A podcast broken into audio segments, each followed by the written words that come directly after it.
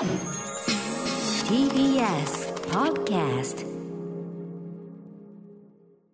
時刻は7時50分です。TBS ラジオキーステーションにお送りしているアフターシックスジャンクションパーソナリティ私ライムスター歌丸です。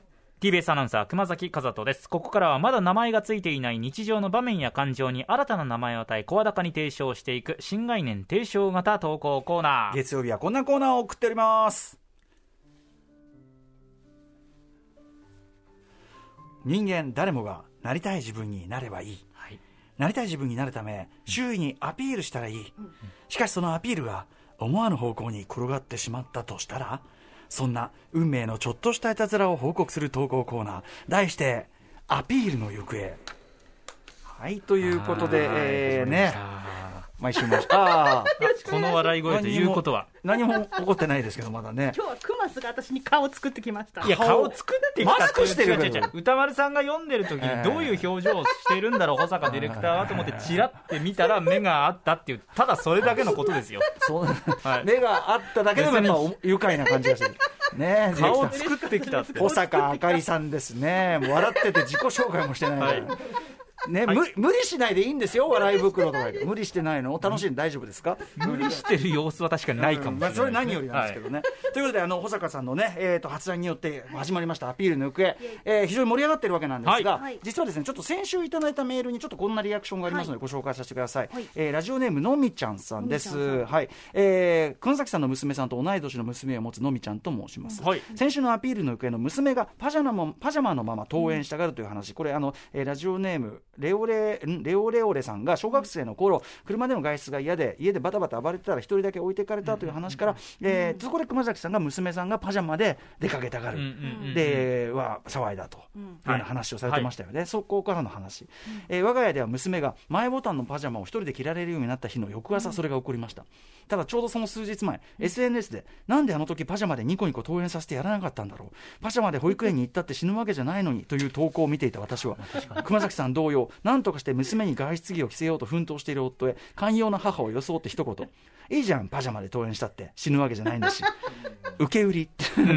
まあまあでもね、うんまあ一つの意見としてはね意見としてありですね。えー一生懸命に娘を説得していた夫は、さっきから説得に参加しないで面倒くさいだけだろうという冷ややかな視線を私に送りつつも娘の喜ぶ様子を見てそそうか？と渋々同意。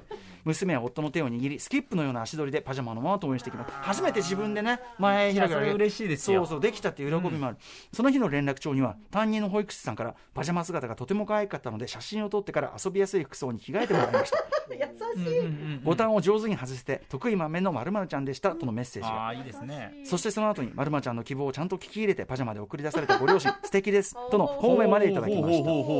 その日のパジャマのボタンはとても大きく、ボタンとボタンホールの色を合わせて交互に配置されており、外出着には存在しない着やすさです。そして全面がトーマス柄かわいい。着ましえ先週も話題になっていましたが、外出着も同じようなデザインがあれば良いのにと改めて思いますね、ということで。うんはい。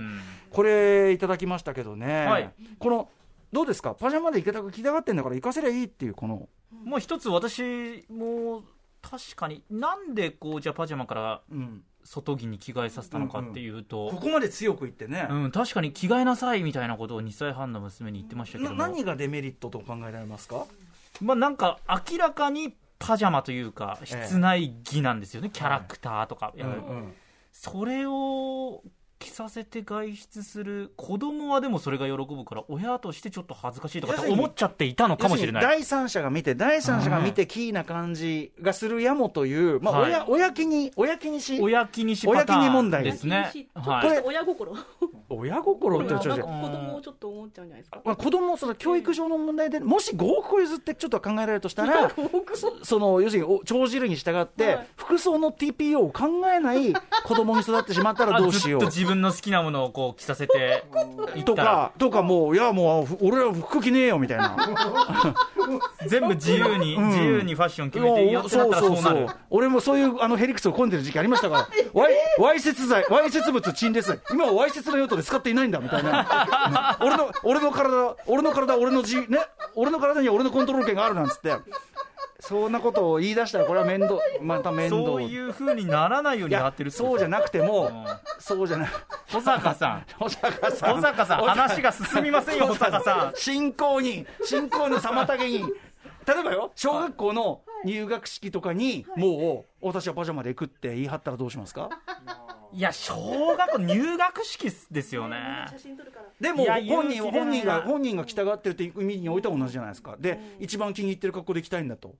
ままあね。だからそのやっぱり TPO というのを教育のその服装の TPO というのを教育の一環に入れると考えるならばそのしつけだという言い方はできるかもしれないがはい。ただまあさらに長じてくると要するに僕ぐらいになると別に好きなもん着て出てりゃいいじゃないか、ね、知らねえんだもんみたいな感じになるから俺なんか、まあねまあね。あのセットアップが多いから俺、はいはい。あの今日冷静に見ればたパジャマだなって瞬間ありましたよ全然。いやいやいやいや。おしゃれじゃないですか。全然おしゃれでおしゃれ本人はおしゃれなつもりだけど、見る人見たら要するにその上下同じ色のまあ服着てると、そう。ねそうそう。そうそう見えたりするんじゃん。遠くから見たらですか？うんどどっからっていうかなんかこう寝巻きできちゃったのかなって思う人もいるやもしれない。